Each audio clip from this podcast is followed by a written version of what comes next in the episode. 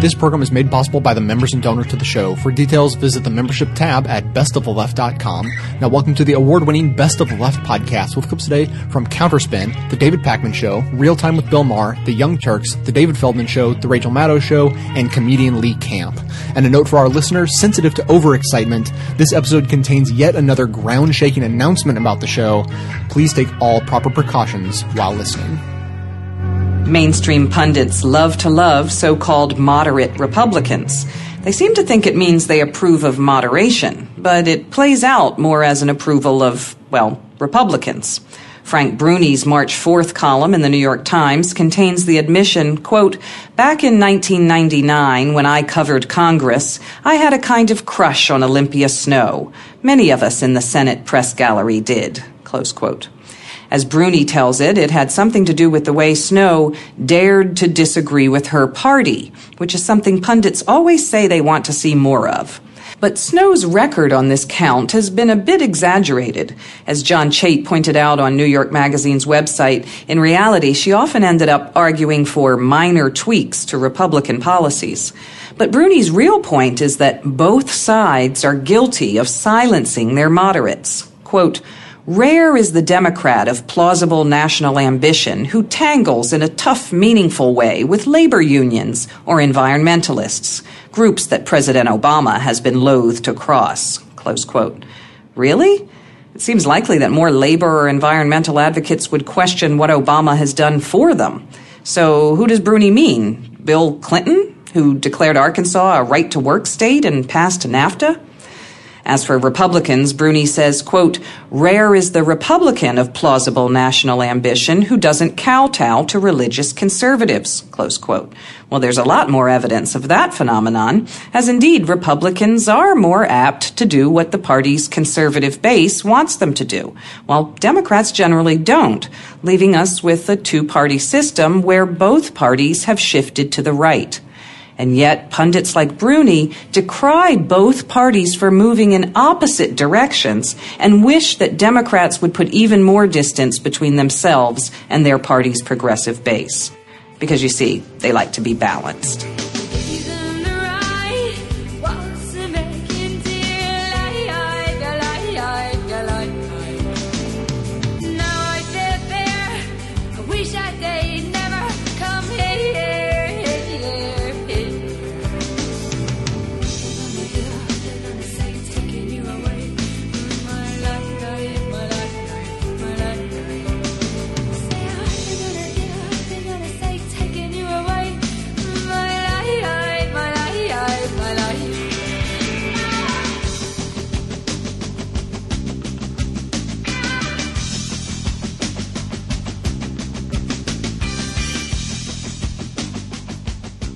Allen West, congressman from Florida, Republican of course, says that he believes about 80 House Democrats are Communist Party members. This is Allen West at a some kind of a town hall meeting. I don't even know exactly where he was, but for whatever, I don't even know why he's even speaking anywhere. But I guess he, he does talk, and sometimes people ask questions. The audio is not great, but let's take a listen to this and also a, a look at his, his thought on this, because it is fascinating, Lewis. It really is. what percentage of the American legislators do you think are card-carrying Marxists or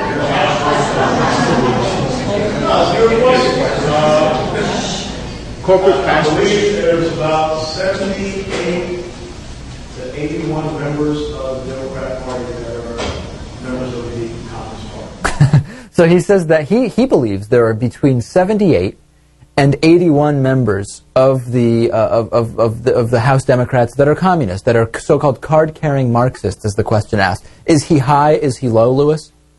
High, like, uh, oh, oh, you mean is the number high? Yeah. Oh, okay. uh, seems a little high. I think he's Yeah. up there by, he's over by somewhere between 78 and 81. I, I would have to agree, yeah. A spokesperson was asked to clarify this because it is so absurd.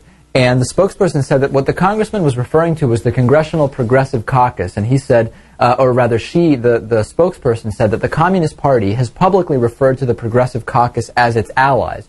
So let's, let's examine that, why don't we? If communists believe some progressives are their allies, that automatically makes progressives communist, right? Well, that means that if some fascists consider conservatives to be their allies, that makes all conservatives fascists as well. Well, neo Nazi fascists do consider themselves more aligned with the Republican Party than with the Democratic Party. By that same logic, by that same standard, all Republicans are neo Nazis. Right. And if you're an ally of Israel, that makes you Israeli. Exactly. It's, it's basically the, Yeah. same, the same logic. And if Allen West is a Well, Republican. good, good news for, for gay men everywhere, Dave. You're gay. right. if Allen West is a Republican, that automatically makes all Republicans Allen West. Got it. that, that makes perfect sense. I like that. So Al- Fascinating. Allen West says something ridiculous. In other news, water is wet, and the sun did come up this morning. All right. it's amazing Sarah Palin thinks this is the guy who should be Mitt Romney's running mate. Uh, well, I mean, uh, let's be honest. He probably didn't know he was being recorded. Oh, that makes it all. That, that, that's the excuse. Imagine Right. if that excuse was worth anything. Yeah.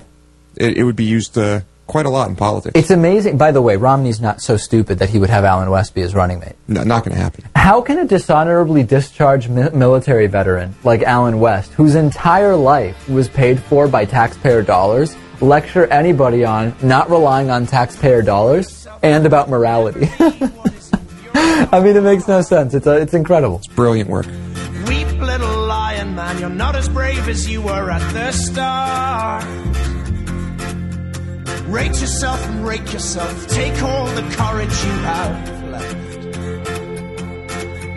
And waste it on fixing all the problems that you made in your own head. But it was not your fault but mine. And it was your heart on the line. I really fucked it up this time. Didn't I, my dear? Didn't I, my Uh, Alexandra Pelosi, who is our videographer, she's great. She's done, I think, eight uh, different uh, programs for HBO over the years. Um, we sent her out to talk to real Americans in the South. Now, I'm going to show you this video. I want you to understand something because she wrote me a long letter explaining this. She did not cherry pick these people. she got off the plane. This is in Mississippi. It is the poorest state in our union. We are not making fun of anybody. She did not seek out people who look like what some people would say rednecks. Um, and she said if you took any of the footage we didn't use, it would look just like the footage we did use. And, and by the way, all these people said they knew they were going to be on this show, and they think I'm going to hell. Uh, so I'm going to show you the video, and just know that we're going to send Andrew, Alexandra Pelosi in the future to the inner city to get the views of people who are not of probably the same political stripe. But here we are in Mississippi with Alexandra Pelosi's video. Hey, Bill, I'm here in Mississippi, the poorest state in America, which is also the most conservative state in our union. So why is Mississippi so conservative? Well, uh, you're in the heart of the Bible Belt. We believe in family. We believe in Adam and Eve, not Adam and Steve. Whoever gets uh, elected needs to be family orientated. God should come into his mind in everything that, that he does. You never liked the president, did you? Never, and never will. Why not? One thing, his name's Obama. This is America. Our president should be American, not Muslim.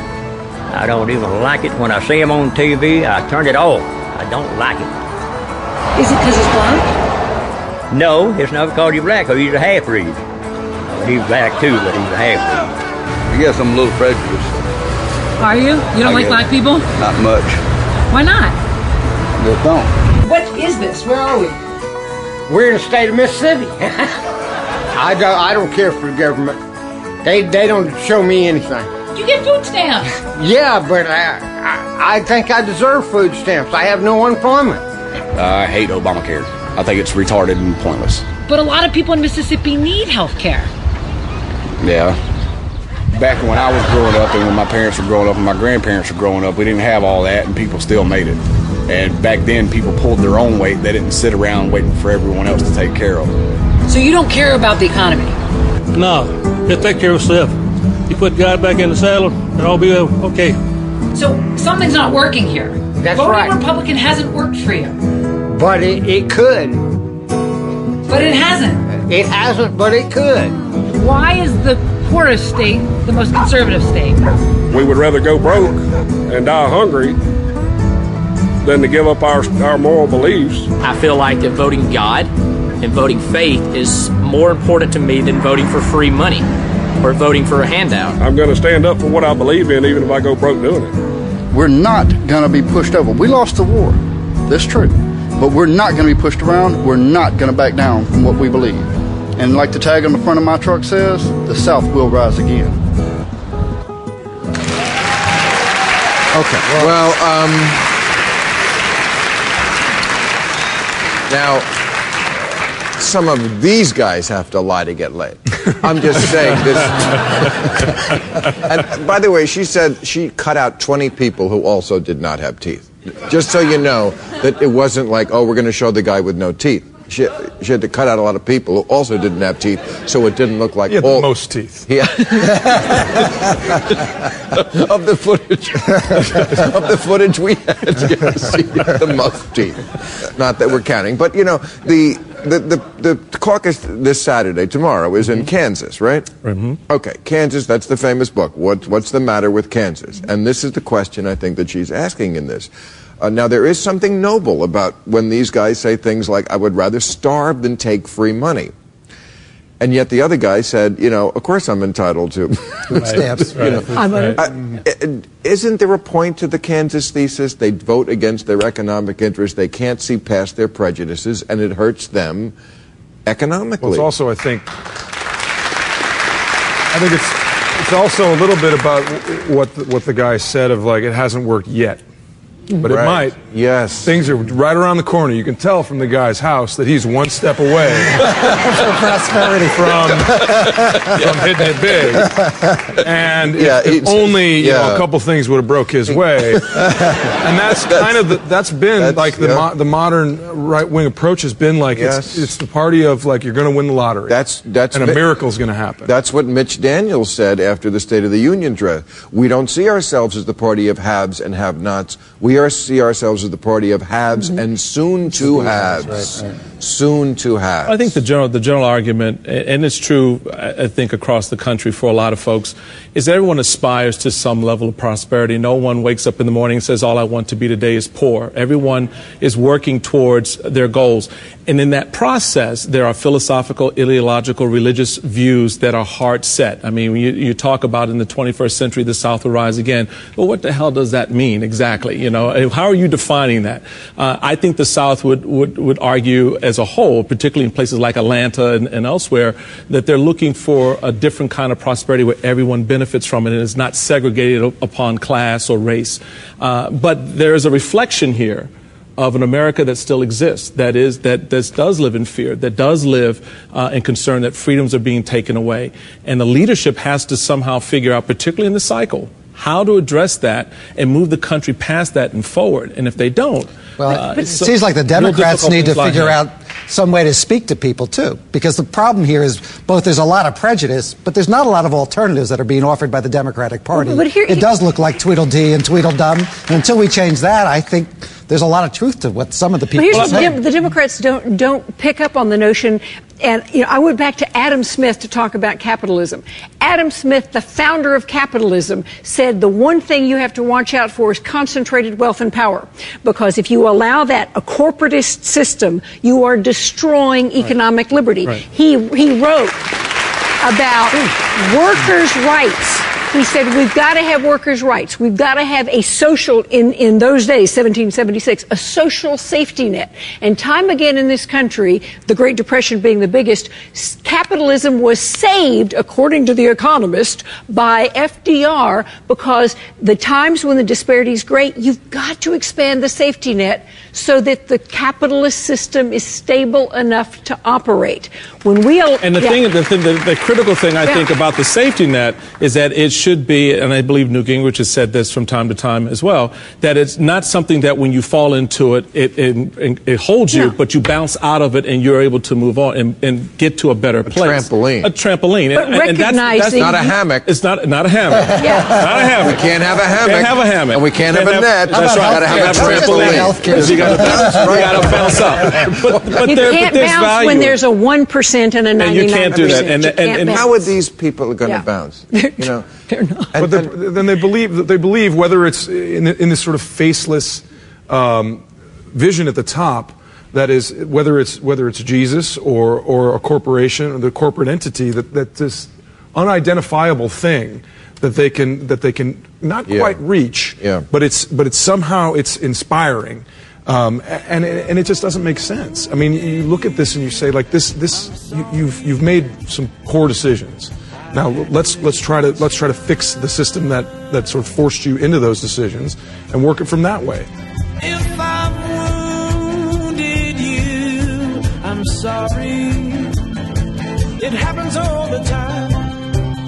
I hope you enjoyed this show, but also consider it a valuable tool for not only aggregating, but more importantly, amplifying our view of progressive politics in the world. So if that's true, I ask you to support this work by becoming a member of the show at whatever level you're able, as anything from a basic leftist up through the ranks of socialist, communist, Satanist, or even the most reviled level of support, George Soros.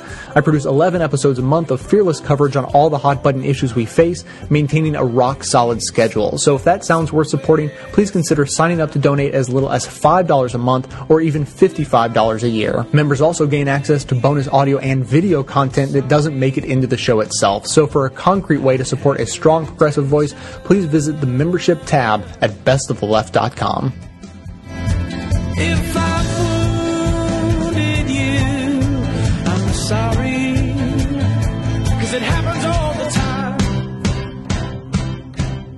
New York Times columnist Thomas Friedman is doing what he does best traveling the world.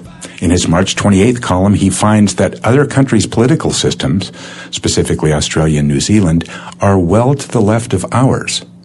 Quote, in New Zealand and Australia, you could almost fit their entire political spectrum, from conservatives to liberals, inside the U.S. Democratic Party. And somehow both countries managed to confront big issues head on. A carbon tax and cap and trade. They have single payer health care, income support for the poor, and so on. Close quote. So what lesson does Friedman take from this? It's the same as always, according to Friedman. We need more centrism. Friedman argues that because we lack a credible third party that could capture enough of the center to force both Democrats and Republicans to compete for votes there, quote, we've lost our ability to do big, hard things together. Yet everything we have to do, tax reform, fiscal reform, healthcare reform, energy policy, is big and hard and can only be done together, close quote. Huh? That doesn't follow at all.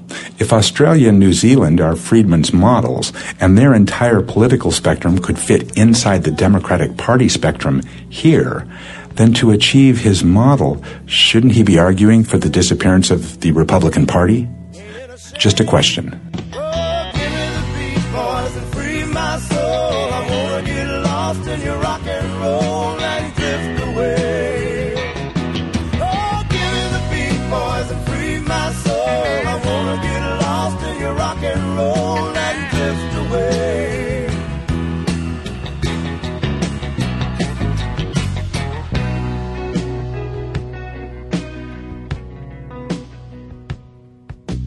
Joe Biden's on Face the Nation, and uh, he's going to talk about the Republican Party. I think he makes a very good point here. Let's watch.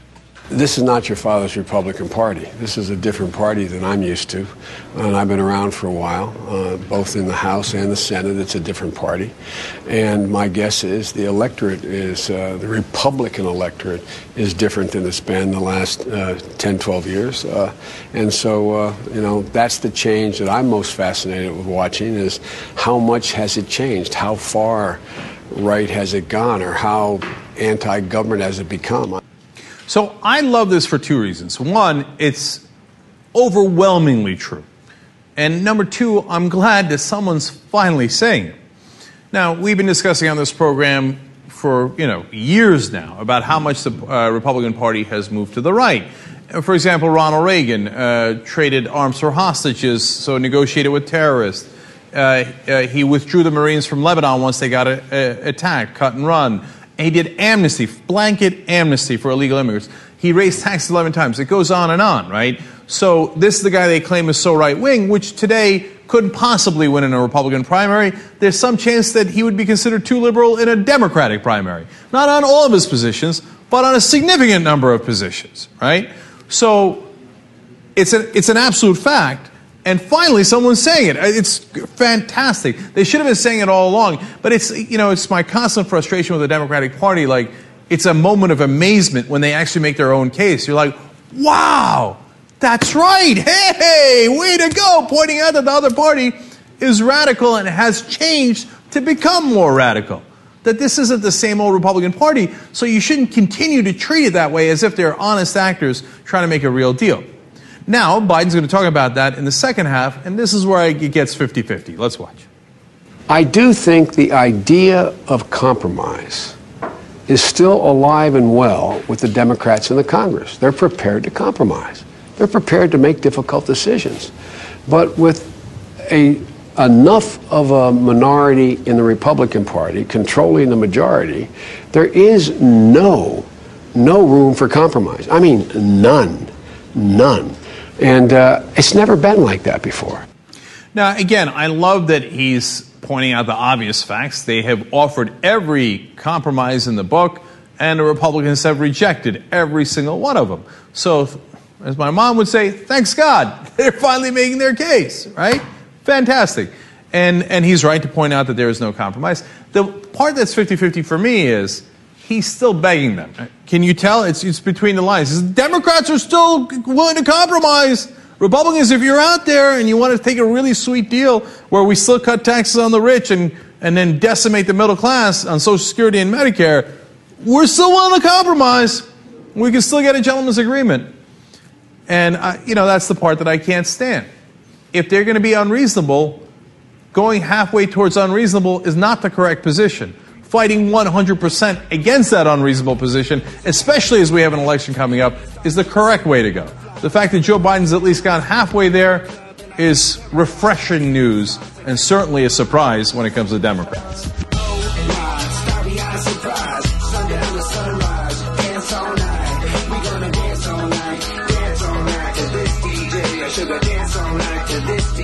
As an anti consumerism advocate, I'd like to encourage you to shop less, don't buy things you don't need, and only buy the necessities from local, independently owned businesses. That said, if you don't take this good advice, then at least there's a way to shop that helps support this show at the same time. Simply click through to Amazon.com, just one of the major companies under constant boycott by one liberal cause or another, from the banner posted at bestoftheleft.com. Better yet, click through just once and bookmark that link to use every time you shop. Your shopping experience will be identical to normal. It will cost you nothing extra, but 7 to 8% of the cost of your order in soulless corporate blood money will be siphoned off and used to tremendously support the production of this show. Thanks for doing the right thing, whatever you consider that to be. Feel the rush, feel the spice of life. Thug life, 50 rows of dice, they got a surprise eyes in, mesmerizing. The minds are sick ones, cause what we are is victims of fun. Come on. The Volt, or uh, I like the Volt. The the Volt is an electric car. It's been named the European Car of the Year. Have you talked about this on your excellent show? Have not. Okay. The Volt has been named the European Car of the Year. It's having one of its best sales months ever. Ooh, the European car. Uh-huh. Yeah. The National elitist. Highway Traffic Safety Administration gives it its highest crash safety testing rating. A year ago, they tested it and they over tested it, and the mm-hmm. battery, one battery, blew up and caused a fire. Mm-hmm. And Rush Limbaugh, Neil Cavuto from Fox News, Bill O'Reilly, and Sean Hannity have been trashing the Volt and saying it doesn't work. It's an example of Obama destroying Detroit. And this is a car that gets 198 miles to the gallon. It works. It's an American car. It's an American car. It's made by Chevrolet. And the right wing is trying to destroy it. So you're surprised that they're revealed again for actually being anti-American? not actually standing up for not only the America's values, but not now not even American workers. Of course not.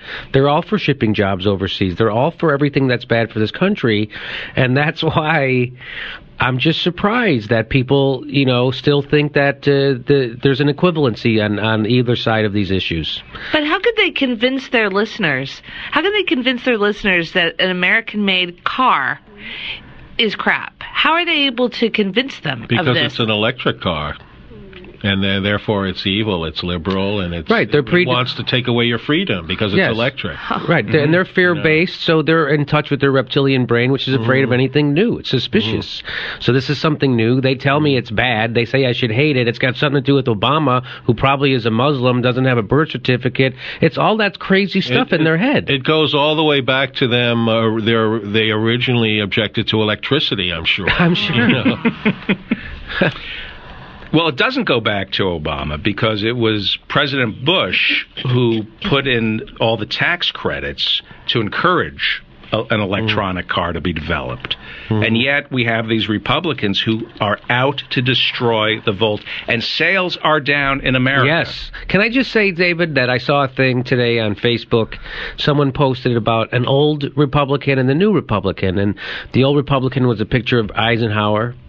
And Eisenhower was saying that no politician or any politician who tries to do away with Social Security or Medicare and tries to come down on the working man's unions will find, you know, so sure there's a fraction of those people. They're always rich oil men in Texas. They're always a, and then they show the new Republican. It's Ron Paul. I'm against Medicare. I'm against Social Security. I'm against all unions. I'm against all that stuff. It's like no, that, that's so this so this whole thing of like um, it's equal again. Again, it, it bothers me. It's like no, these aren't principled Republicans. These this isn't Eisenhower. This this isn't um, who's the Arizona Goldwater. These aren't those guys. These guys uh, that we're dealing with are total hundred percent bought and paid for. That's why they're they're they're coming down on the volt because it's on an oil car doesn't use gasoline. I, I was just going to bring that up. That the Republican Party is a subsidiary of Exxon. Seems to be. And so the guy. They've been talking out very strongly against stopping the uh, Oil subsidies? The oil subsidies, Mhm. yeah. Uh, uh, Rand Paul, I heard him. He was like, "I would think you'd want to encourage them if a company is profitable." he actually said that. He said, "Wouldn't you try to encourage them to be more profitable?" Well, the idea is, and it's replicated in the Paul Ryan budget, the idea is that in order to make rich people want to work, you have to give them more things. But in order to make poor people work, you have to take stuff away. right. That's that's that's literally the thing. We have to take care of. Well, why don't they work harder if they want these things? Oh, we have to give rich people more things, or else they won't work anymore. It's the it's the craziest thing. So President Obama, to his credit, has come out against the tax subsidies for Exxon, which he said in a speech last week. He said Exxon makes a million dollars an hour. Mm-hmm. That you know, in a week or two, that's some serious money. Yeah, it's better than babysitting. we could probably we probably fix the microphones in here. So would you? Uh, because that was there was an article by Joe Nocera in the New York Times, who's a pretty great writer on the op-ed page, and he talks about the right destroying the Volt. He doesn't explain why they're destroying the Volt. I do think it's Exxon. Mm-hmm. I do think the oil companies own the Republican Party. They're against any science that proves climate change is real. Why wouldn't they be against the Volt? Well, it's per- it's a perfect metaphor just to destroy progress. And what's this? Who's this progress going to? Uh, what will that progress afford a middle class person? You know, how much will be uh, accessible to us? And any, it seems like anything that we could possibly hope for in the near future is dashed. Mm-hmm. How are we going to have access to anything? Certainly not any kind of uh, car or vehicle that's going to save us money.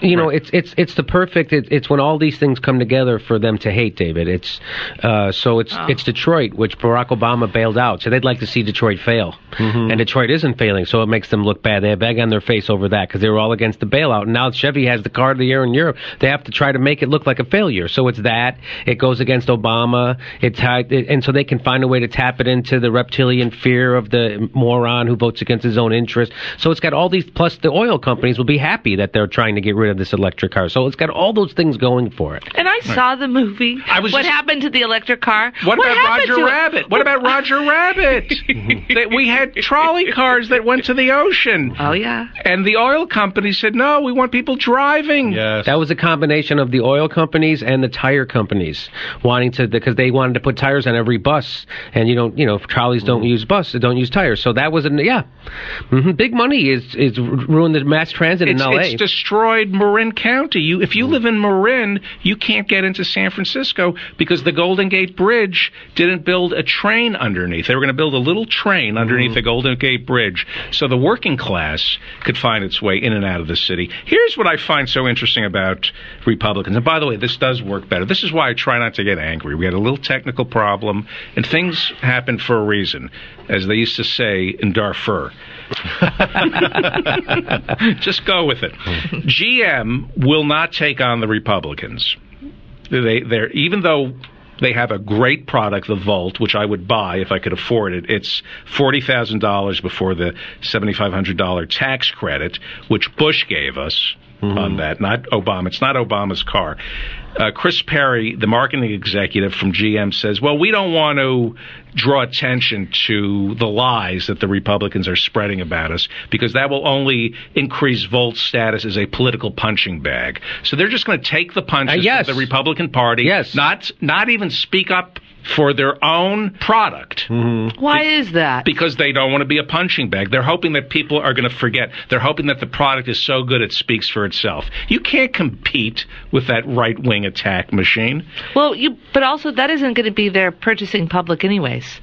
The a, a Republican isn't going to go and buy that electric car, right? That's not going to be their demographic. So they're going to have to figure out what their demographic is. But how much is it to start with? Forty thousand.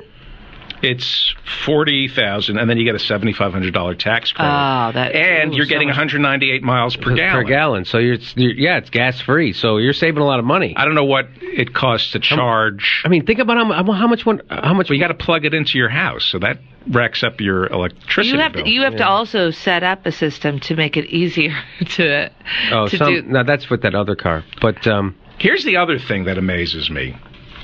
Really, the the the bullheadedness of the right wing. Bob Lutz is the auto executive who has helped design the Volt, and he writes a column for Forbes. And he calls the right wing attacks on his Volt, which he has shepherded, he's, he calls them rabid, sadly misinformed, and he cannot believe that Republicans would be attacking his baby, and yet he's still a Republican.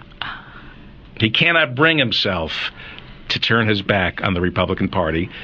Well, he, you know, if he's a moderate Republican, you know, maybe he can vote for John Lindsay next year, or, or Jacob Javits, or uh, you know, Rockefeller. Yeah, because that uh, it doesn't seem like there is any such thing. The moderate Republican Party is now the Democratic Party. yes, you know, right. Barack They're- they're- a moderate Republican. All Republican Party is extreme right wing, ignorance based, and the idea of, of reasonable people like like Dwight D. Eisenhower uh, um, having policies that go go away from their um, from what they believe that just doesn't exist anymore. No, there's no one. Cha- you, And- and- no one and- challenges the status quo. and the problem with that Party. too is that since since the Republican Party is also extremely right wing, when they're on news shows, they're presented as as reasonable. Yes. because they're in the mainstream of Right. the Republican Party. So Paul Right. Paul Ryan, Yes.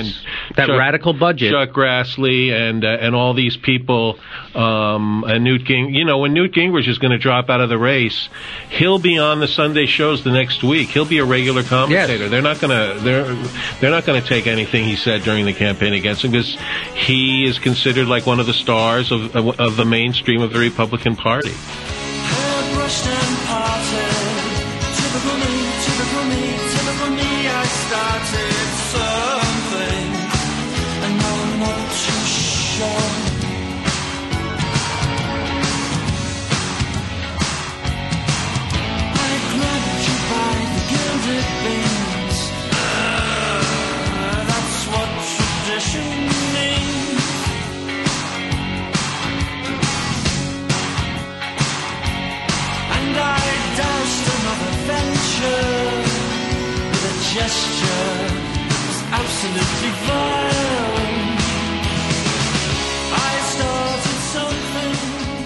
Have you heard about the Ted Nugent remarks?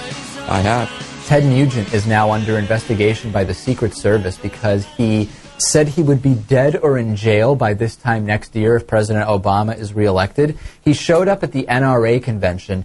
I really find Ted Nugent, and this video is courtesy of rightwingwatch.org, I fi- I've found Ted Nugent to be one of the most despicable characters in this kind of pseudo political fringe of, of uh, guys who like guns and publicly support wars and Republicans. He has been one of the most despicable players to me for many, many years, and now he's finally getting the attention he probably warranted for a long time because the guy doesn't seem stable. Yeah, this isn't the first time we've talked about him. He's always saying uh, ridiculous things on stage. We'll get Uh, to that. Right. Here's Um, what he said most recently. Let's yeah. start there. our uh, president and attorney general, our vice president, Hillary Clinton, they're criminals. They're criminals. A guy on the radio the other day said, "Well, name the crimes." About ten minutes later, I said, "Have you had enough?" Look at the crowd I mean, around, I mean, by the way, who doesn't know the crimes our government is committing? So, uh, God bless you for being here. I feel a positive energy, but turn up the heat. Take this energy and this belief in freedom home with you, and get everybody you know to get involved and engaged. Because it isn't the enemy that ruined America. No. It's good people who bent over and let the enemy in. If the coyote's in your living room pissing on your couch, Look at these people it's the not the coyote's Yeah, fault. is it's your fault for not shooting him. So it, it's an important time. So you're talking about exhibits, you're talking about hardware and ammo, and everybody's fondling sporting goods, and everybody's got a big old sexy grin on their face because they're surrounded by ballistic celebration. That's cool, but what I feel in this room is I feel this. I feel this. I'm not taking this crap anymore. I've about had it. Leave my damn paycheck alone. Unless you can be accountable, you get nothing. And if you take that adamant, we the people defiance, remember, we're Americans because we defied the king. We didn't negotiate and compromise with the king. We defied the emperors. We are patriots. We are Braveheart. The emperors. We need to ride into that battlefield and chop their heads off. All right, the- so chop their heads off. Yeah, what, what's he talking about? What, America's we're emperors now. Does this guy have any understanding? No, he's talking about the We- British. I'm sorry, we defied the. What emperors did we defy? We didn't. Oh, okay. Well, there clears that up. Okay, here is another one of uh, uh, of um, uh, Ted Nugent keeping it going. He's of course going to be voting for Mitt Romney. Lewis, no surprise there. He keeps it going, and the, the Secret Service is now paying attention can't Ted. get a couple of hundred people each, each of you. Some of you, Let me skip forward, actually. who don't believe in the Constitution. Does everybody know here that four of the Supreme Court justices not only determined you don't have the right to keep and bear arms, four Supreme Court justices signed their name to a declaration that Americans have no fundamental right to self defense? that sounds like a stoned hippie. That doesn't sound like a Supreme Court anything. It sounds like a supremely intellectually vacuous punk. Okay, thanks, Ted. So, bottom line, Ted Nugent here alluding to who knows what, saying that he's going to be dead or in jail by this time next year if President Obama is reelected. This is a guy who likes to fight for his freedoms, and um, as long as he doesn't actually have to fight, right? Because let's be honest, he supports wars as long as he doesn't have to go. Vietnam, he peed his pants for a week, literally. I'm not saying figuratively. He actually admits, and in, 2000, in 2006, Ted Nugent admitted to an interviewer for the British newspaper The Independent about a 1977 interview in High Times magazine where Nugent detailed the steps he took to avoid the Vietnam draft. This is a guy who supports wars. He believes in wars. He likes fighting wars. He wants guns. He wants killing people, chop their heads off, all that stuff, Lewis. You know what I'm saying. Yeah, he wants guns as long he, as he's not in, in their sights. As long as he's not in their sights, exactly. And he said that he started eating fast food and Pepsi and not brushing his teeth in advance of his interview for the draft to go to the Vietnam War. And then he started using his clothes like a bathroom in order to show up there and not have to go to the Vietnam War. Now, let's be honest. Not wanting to go to Vietnam was perfectly reasonable. The problem is that this guy's completely hypocritical because he supports wars. He just doesn't want to fight them himself. I- it's the epitome of the uh, of the what? False of the, patriotism? Of the chicken hawk? I mean, how would you define this, Natan? Well, I think it's pretty self-explanatory. You just said it. I mean, this is a guy who is a total hypocrite. He supports wars. He wants other people to fight in wars. He did everything possible not to fight in a war himself. I mean, it's pretty self-explanatory. There's nothing to be said about it. Now, if you think that Mitt Romney finds Ted Nugent to be disgusting, no. Mitt Romney actually says it's been great getting to know Ted Nugent. And Mitt Romney, in some weird way, kind of sought out Ted Nugent's endorsement in, in, in, some sick way. Listen to this. Station with you, and if Ted says you're okay, he endorsed you. I, am pretty tempted to do the same thing. Well, that's uh, that's good to hear. Yeah, it's been fun getting to know uh, him, Ted, Ted Nugent. Yeah. Our uh, president and attorney general, our vice president Hillary Clinton, they're criminals. okay, so that's the guy. And then here is just if you forgot about this clip. This is Ted Nugent, and let's just bear in mind there may be some swearing here, which we may have to, to you know, to take care of before we send this out to our broadcast stations. Here's Ted Nugent talking about Obama at a concert. Why anyone would go to a Ted Nugent concert, I can't imagine for the life of me, Louis. Hey, Arnold, suck on this one time, you putz. I was in Chicago last week. I was in Chicago. I said, hey, Obama, you might want to suck on one of these, you punk. Right, holding up his guns. That's pretty reasonable talk, right, about the president. I mean, imagine if a liberal musician were to say something like that, to hold up a gun on stage and suggest George W. Bush suck on it. That people would think that that was reasonable, right? Not me. Or would there be a media complete frenzied breakdown over these comments and we would be saying, look at what the liberals are doing. Look at what, by definition, because listen, no one's really coming out and, and distancing themselves from Ted Nugent. Mitt Romney hasn't, as of yet. Very strange stuff. No, now, it's, it's a great endorsement for him.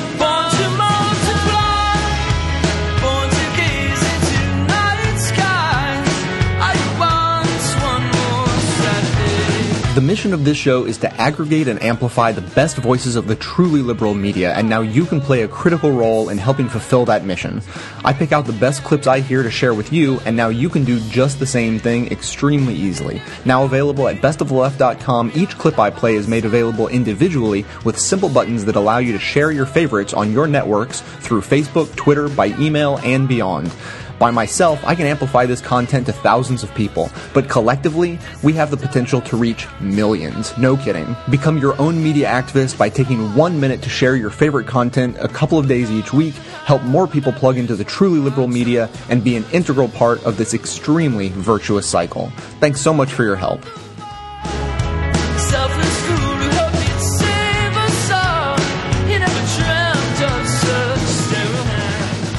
We're thinking of having a Chicago Tea Party in July.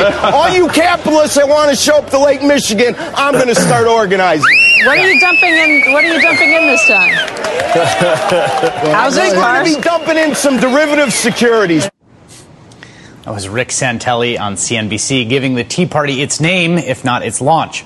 A few weeks after Mr. Santelli ranted indignantly about the Obama administration's meager tentative proposal to help a relatively small number of homeowners caught in the jaws of the financial crisis, the losers, as Santelli referred to them, a few weeks after he delivered that rant, this new thing called the Tea Party suddenly owned tax day. Remember that? Rem- tax day 2009 when the Tea Party exploded right out of nowhere with the tea bags and don't tread on me flags and the lawn chairs?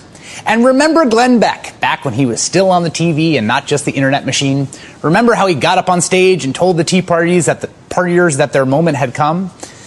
After Obama's election, the Tea Partiers rallied effectively and vociferously against health reform. Specifically, President Obama's proposed law providing coverage for millions of new people while also requiring everyone to buy health insurance.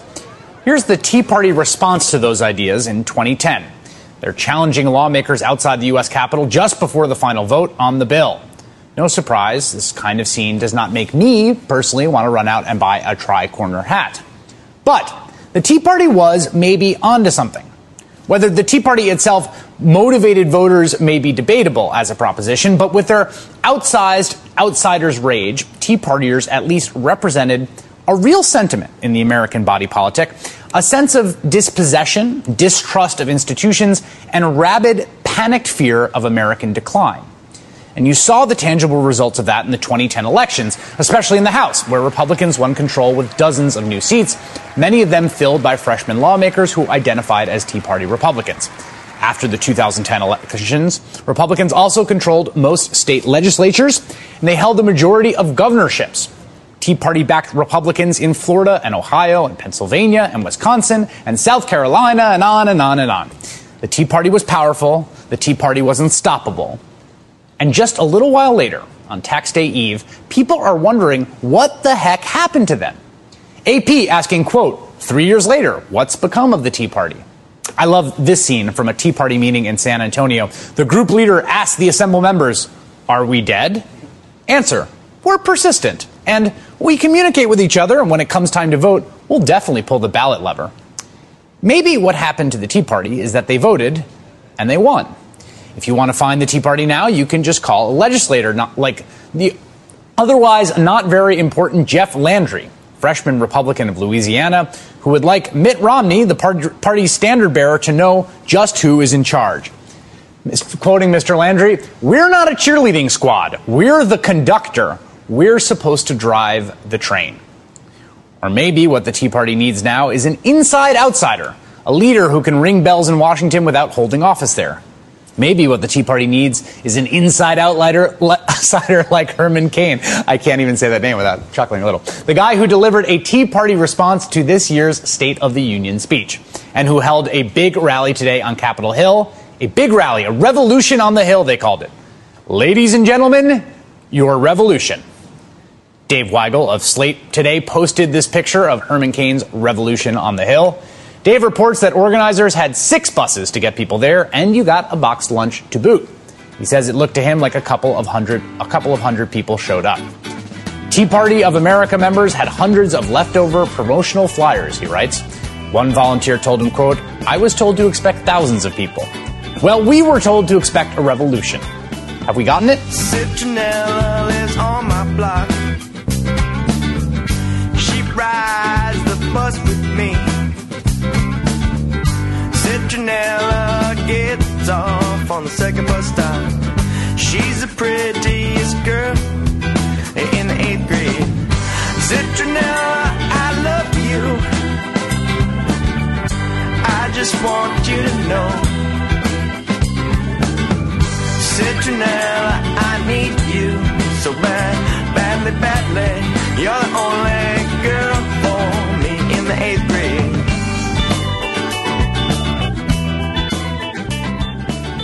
The right and the left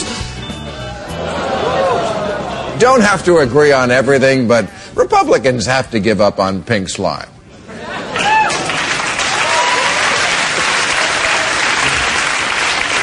You know pink slime, the stuff from the slaughterhouse that's even too nasty to go into a hot dog. The quote, rejected fat, sinew, bloody effluvia, and occasional bits of meat that's then treated with ammonia because it's otherwise full of bacteria, or as it's more commonly known, Donald Trump.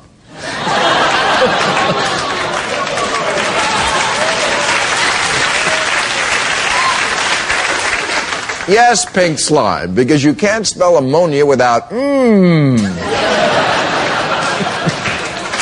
now, I bring up pink slime because it's typical of a strange pathology that we see on the right. When most Americans found out there was pink slime in their hamburgers, they were repulsed.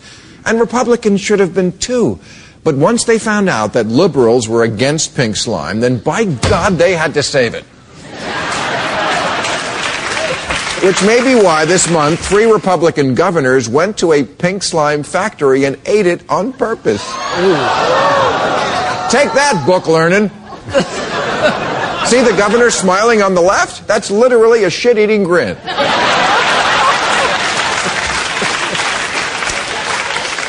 Now, you might say, but Bill, I'm sure those governors had a perfectly good reason to eat pink slime. Maybe they lost a bet with Mitt Romney. Or Rick Perry's not quite as smart as a starfish. But I think the answer is worse than that. I think the Republican Party is at war with common sense. I think if the Democrats came out against eating yellow snow, Rick Perry would eat yellow snow. I do. I do. I think Republicans live in a world now where whatever a liberal says, no matter how sensible, is automatically evil, wrong, and needs to be fought with the fervor of a starving raccoon on crystal meth. If Michele Bachmann, if Michele Bachmann, if Michelle Obama says it's good to eat vegetables and take a walk, then I'm going to sit in my garage with the car running and eat bacon grease out of a coffee can.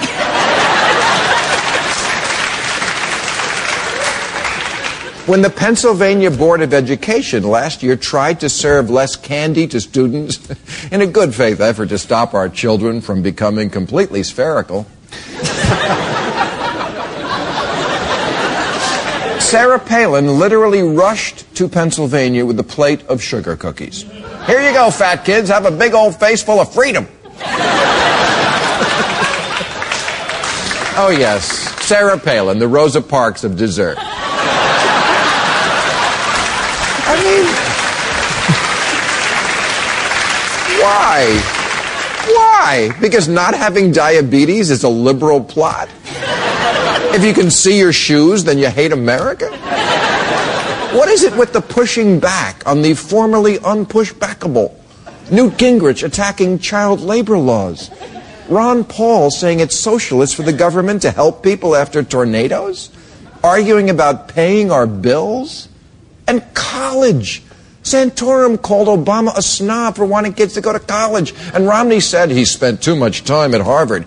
Right, because what America needs is a president who dropped out of massage school.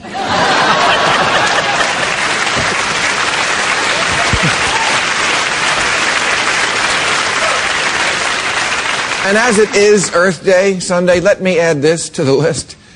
The environment, another area that didn't used to be partisan. When Richard Nixon, yeah, created the EPA, both parties agreed that rivers shouldn't catch on fire and the air shouldn't make pigeons cough.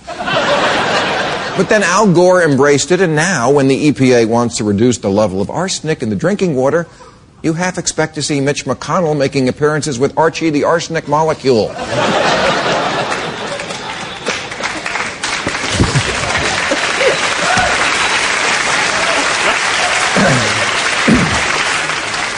You don't have to make everything political. That's like making all your decisions based on what Jesus would do. Paper or plastic, sometimes Jesus just doesn't give a shit. I can't stand decisions. I think it's so rude that you ask me if I want plastic or paper. I. Just a bag. Oh, plastic sounds okay. Just put it in the bag and let me go home. Paper. Oh, well, maybe paper's better. I don't know how to make a decision about this. Well, then the clerk, he says to me, he says, Mr. Consumer, please pause to reflect. The choice that you make can have a global effect on lumberjacks and turtles, politicians and fish. Would you like a paper bag? Is that your wish? If we need any more sign of desperation from the Romney campaign, the Romney campaign is now coming out because they've, they're really having dog problems. Mitt Romney has a dog problem. Of course, putting his Irish setter on the roof of his station wagon years ago and uh, driving across the country while the dog defecated in fear, co- colloquially known as Romneying now, Lewis. You know that story. Well aware. It came up recently again because Ann Romney again stated the dog loved it. The dog loved it. So what is the Romney campaign doing? This is this is really incredible. Now the Daily Caller is noted noting that in President Obama's best-selling memoir, Dreams from My Father, President Obama recalls being fed dog meat as a young boy in Indonesia with his stepfather, Lolo Soetoro. He says, With Lolo, I learned how to eat small green chili peppers raw with dinner, plenty of rice. And away from the dinner table, I was introduced to dog meat, tough, snake meat, tougher, and roasted grasshopper, crunchy. So this is from after Obama's mother married Soetoro. Obama lived in Indonesia from about 67 to 71. Roughly, he was 6 to 10. So what we're seeing, ladies and gentlemen, is the Romney side of things.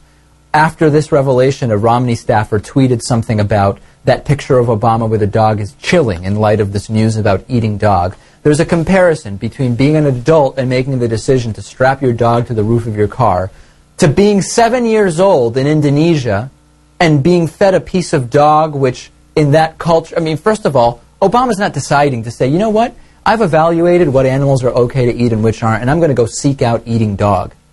It's, it's such a bogus comparison. It's a sign of desperation, isn't it? That's all it is, yeah. They have to somehow make some type of comparison. I mean, there's no attempt to, to say what Romney did was okay. They're just trying to make it look like Obama's guilty of something similar. Of the same thing, Yeah. exactly right. Because You know- there is no way to say that what he did was okay. Also released in what the uh, Romney campaign hopes is going to be a huge story, Lewis. Obama accidentally stepped on an ant when he was five years old. Not fit to lead. Now, not an aunt, an ant, an ant, a little six-legged insect. What do you think when you hear this stuff, Natan? Will something like this resonate with people, or will they be able to make the distinction? A seven-year-old kid in Indonesia uh, having a bite of dog is very, very different than an adult Mitt Romney strapping the dog to the roof. Oh, it might have an effect in the immediate aftermath, but I don't think anyone's going to remember this even like a week from now or You know, tomorrow. We'll see. We will see.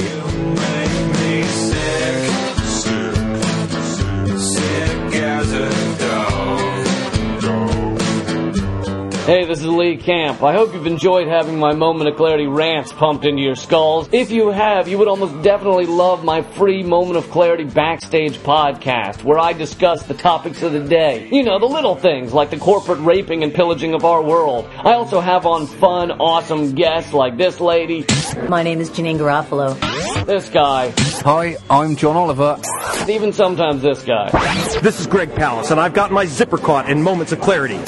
Free at leecamp.net, iTunes, Stitcher, or the Android app. Plus, there's a Moment of Clarity book for those of you who thought, I love Moment of Clarity, but I hate how I can't lick it. Well, now you can. The Moment of Clarity book and ebook, get it at leecamp.net or on most e-reader platforms. And remember, keep fighting and stay angry.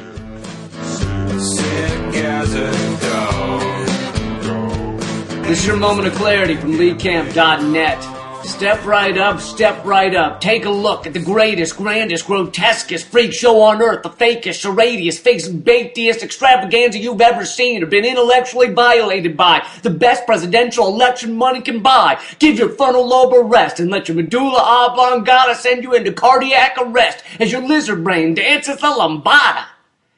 Isn't that how Wolf Blitzer should start the next presidential debate?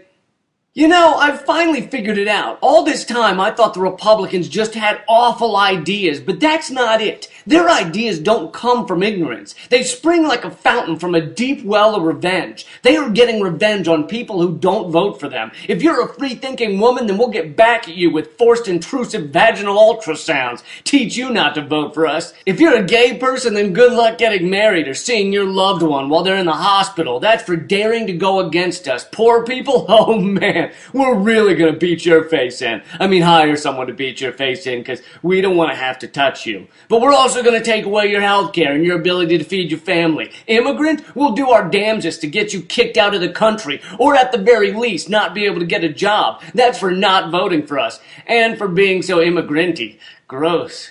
And black people, we can't even list all the ways we're gonna try to screw you. We're coming up with new ones every day. Creative stuff like gerrymandering and drug laws that favor drugs more often done by white people. Non-Christians, we're gonna pass laws saying people can yell Jesus in your face in a government building entrance during the Pledge of Allegiance. Hell, we're working on something that would require intrusive penetrative ultrasounds for everyone who doesn't vote for us. Even men.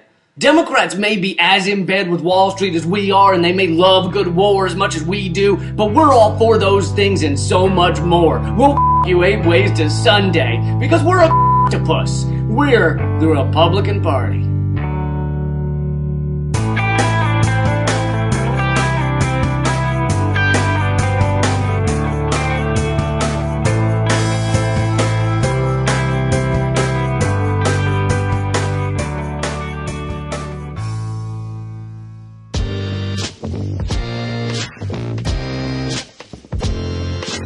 Hi, Jay. This is Ashley from upstate New York. You played my comment from a year ago on the 601 episode.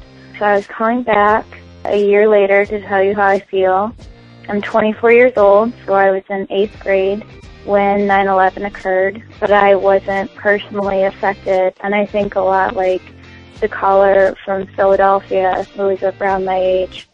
Um, I didn't have an immense emotional connection to 9/11 per se, or to Bin Laden himself.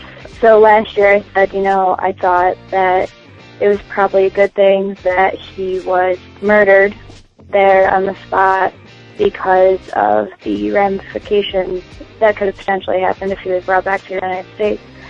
And I want to say that after a year in the political climate that I've seen, I still feel that way. I still feel like with everything that, you know, we've seen the left wing and the right wing fight over over the past year and with the rights that have been betrayed on so many levels that our political climate couldn't handle it. And that's sad. It's not the America that I want to see. But in this situation, my realism overpowers my idealism. So that's what I think. And on top of the fact that I just really think that if he had been brought in, he would have either gone to Guantanamo or, or what have you, and he probably would have been tortured. And, you know, like, he's not a great person. Obviously, we all know that, but he's still a man and he's still human and nobody should be tortured. And it would have been a kangaroo trial or whatever. It's really sad and unfortunate that I don't think as a country we could deal with the justice system actually holding up to the standards that, that we give it in our heads. Thank you for all that you do. It was a really great show. Uh, it's crazy that it's been a year. Thanks again. Have a great day. Hey Jay, uh, this is Joseph from small town Texas, uh, Aledo. Just listened to your show on Osama bin Laden or the recap of all the calls you got responding to Osama bin Laden's death. I've been listening to the show for probably about six months. I didn't actually get to, to uh, listen to the originals of all the tapes, but this recap was really helpful because uh, I caught a lot of flack last year from my family and my friends when I was feeling a lot of what most of the people uh, were expressing in the tapes that you showed. For example, I really had hoped that Osama bin Laden would have been captured and tried instead of just murdered outright. When you got to your generational divide piece at the end, uh, it really hit home for me because I work with a lot of younger people and also have three younger sisters, two of which are in their uh, early teens. So uh, one of my sisters was born in 98 and another was born in the year 2000. So they grew up with our, our, our country uh, perpetually at war. That's all they've ever known. And so it just kind of hit home for me to realize that the reason that some of the disagreements we may have between family and friends uh, has a lot to do with the perspective that they've grown up with. I, I, for example, am 26 years old, so I lived in a country that, well, it may have been at war all the all the time during my growing up years. It wasn't at least uh, as politicized. Whereas for my younger sisters and some of my younger coworkers, it's all they've ever known. So I just wanted to call in and, and say that I agree with you and recognize that difference, and it was eye-opening when the event happened last year, when Osama bin Laden was uh, murdered last year. Love the show. Thanks a lot, and I look forward to continuing to listen. This is Amy from Sioux Falls, South Dakota. I am calling in response to your podcast about Osama bin Laden. You wanted to hear from some people that were kind of, you know, younger when 9/11 happened and see how their reactions are a year later. I was 12 when 9/11 happened. Last year, I was working when I found out that Osama bin Laden had died, and my reaction was was disbelief. I, I, didn't think we were ever going to catch him. I thought he was probably going to die in his sleep, something along that sort. I didn't. I never imagined a world in my life without Osama bin Laden being alive. You know, a year later, I'm I'm fairly apathetic about it. It doesn't seem like the world has changed that much. His death was kind of, you know, a finale or whatever to, you know, sort of the feeling I'd had since I was a kid. Uh, you know, you kind of described it really well. He was kind of this boogeyman when I was young, kind of this dark cloud, and it was nice to have that relief, but, you know, a year later, things really haven't changed that much. One of the things that is interesting, for me at least, regarding Bin Laden's death and how 9-11 changed a lot of things for me was 10 days after Bin Laden's death, I got on a plane at JFK to travel to Turkey. It was my first time traveling. And it didn't really occur to me when I was planning my trip or anything. It was a university sanction trip, but we were all flying on our own. And I remember sitting down in my seat, getting situated, and all of a sudden it just dropped on me this realization of, you know, oh my goodness, I am on a flight at JFK, traveling all the way to Istanbul, and I just had this moment where, you know, and it, it, it was 10 days after Osama bin Laden had died, and I had this moment of, of fear, or, or anxiety. I would say anxiety more than fear. And, you know, I'm sure this is something that a lot of people have had happen to them, where they just kind of go, flying itself is scary, but then to have that additional anxiety happen, I think a lot of people probably didn't experience that before 9-11, and now they do. Um, I experienced that especially because of when I was flying. Love the show. Keep going. Thank you. Thanks for listening, everyone, and thanks to all those who called into the voicemail line. If you would like to leave a comment, question, or activist call to action yourself to be played on the show, the number to dial is 206 202 3410. So today is yet another show with a gigantic announcement at the end of it. In the previous show, I talked about how I was going to basically revolutionize all independent media all in a day's work. And today I'm uh, reinventing the absolute DNA of the show, sort of in a small way. So, so before before you freak out too much, I'll I'll explain that. Uh, just so just a little bit of background. The show, as you know, is known for aggregating and amplifying the best of the truly liberal media. And so, what that does, if I do it right, is informs you and pisses you off.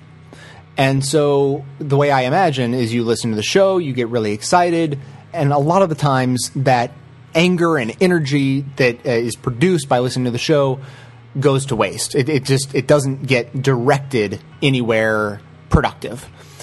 I want to remedy that. And activism 101 is if you're telling someone something, you don't just tell them what's going on, you tell them what's going on and what they can do about it. And that's what I plan to begin doing with the show. So we obviously tell you a lot about what's going on, and now we're going to start giving you activism opportunities to help you engage and, and actually take action towards solving the problems that we talk about. So I've also talked before on the show about how you know my job is is very much about looking backwards. I, I, you know, I, I listen to shows that talk about things that have already happened. I boil everything down. I present it in, in as good a way as I can. But in doing this, it makes it really difficult to look forwards. I've tried in the past, and just for whatever reason, I can't do it. And so, so the, the way to make this really work and really be successful and not do it in a half-assed way at all is to actually bring on a new person, a second person to help out with the show. So whereas it's my job to look backwards, is going to be Lauren's job to look forwards. Uh, Lauren has has been heard at least once on the show before. Uh, she's been working with the show for over a year now. So uh, for the second time, welcome to the show, Lauren. Hey, what's up? Um, I'm ju- I'm just making a podcast. so so so Lauren, you you've been working with the show for a year. What what were you doing behind the scenes for the past uh, year or so? Well, I was editing the clips that go into the show to make the show work. When folks listen to Best of the Left, it's a neatly produced package um, that flows, and and my job was to make sure the clips were were edited and collected, and and as well, I also managed a group of volunteers without whom our, the show would not be possible. So so thanks to the volunteers, we have uh, we have ample supply of of content that makes the show what it is, the best of the left. Absolutely. So. Um, so now, looking forward, you know, we're going to do to activism as we've been doing to progressive media for years now. And so, you know, as, as it is my job to look backwards and collect all the media, it's going to be your job to look forwards and, and know all about all the activism that's happening, know, let all of it. I, I mean, I mean that literally. I, I think I think what I will be doing is spending all my time scouring the interweb, making sure that every single activist opportunity will go through me first.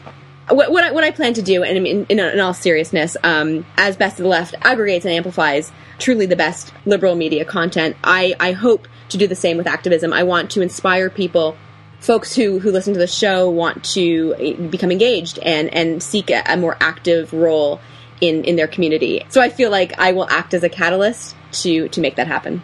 Excellent. That is absolutely the whole purpose. I mean, we want to give people a, a, an outlet for their energy when it comes to uh, to politics and, uh, and, and and do it in a very best of left style.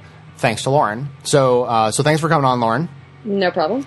This, of course, is just the introduction. In the episodes to come, Lauren will be making regular appearances for the foreseeable future uh, to, to bring you the best of left activism. Uh, is, is a whole, I mean, we're, we're really opening up the show in a whole new direction and I'm I'm really excited about it. This is something I've, I've had in, in the in the plans for a while now. I'm really excited to have Lauren on the show. I think she's going to add a, a, great dynamic in a variety of ways, and and we're certainly open to hearing your feedback on how things go. Obviously, we're just working things out in the beginning to see what works and what doesn't, and so let us know from your perspective if you have uh, you know sources you think that we should definitely be tuned into, then let us know through the website, and and I will make sure Lauren is is following all of the best sources to get all the best information. And, uh, uh, and folks we'll, can if folks can also email me directly at lauren at bestoftheleft.com. Absolutely, and I'm going to be interested in hearing from you all. Beautiful. So that is going to be it for today. Thanks to everyone for listening. Of course, thanks to Lauren uh, for joining me today. Just a quick note on Our Blue Media, which I announced in the previous episode. The, uh, the, the, the reaction has been universally positive, which I'm excited about. And the fundraiser is going gangbusters. We raised 30% of our goal of $15,000 within 48 hours of the launch. So we got a long ways to go, but we're uh, off to an awesome start. So huge thanks to everyone who has donated so far. I wish I had more time to talk about it today, but of course we'll be talking about it in, in shows to come. Uh, that fundraiser is going on for a, a full month, and every dollar that we can raise for that goes to make the Our Blue Media project even better. And if you didn't hear that or if you want a refresher, just go to ourbluemedia.com. That'll take you to the fundraising page. You can see all the details there. It's all laid out. And it's, it's going to be awesome. It's going to blow everyone's socks off. So that is it for today. Thanks to everyone for supporting the show. Of course, everyone can support the show just by telling everyone you know about it. Stay tuned into the show between episodes by joining up with us on Facebook and Twitter. And for details on the show itself, including links to all the sources and music used in this and every episode, all that information is always listed on the show notes on the blog. So coming to you from far outside the conventional wisdom of Washington, D.C., my name is Jay, and this has been the Best of the Left podcast coming to you every third day, thanks entirely to the members and donors to the show from bestoftheleft.com.